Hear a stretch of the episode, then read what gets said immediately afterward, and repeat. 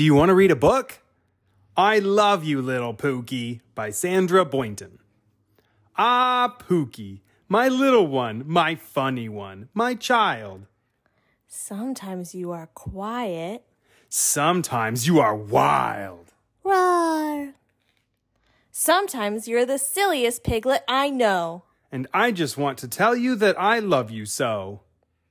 I love to go walking with you by my side. I love how we sing when we go for a ride.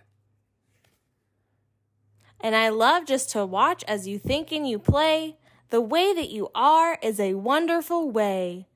This is for you, Mommy. Through the days, through the nights, come rain or come shine, I love you, little Pookie. You'll always be mine. My love will go with you wherever you go. And I just want to tell you that I love you so. Yes, I just want to tell you that I love you so.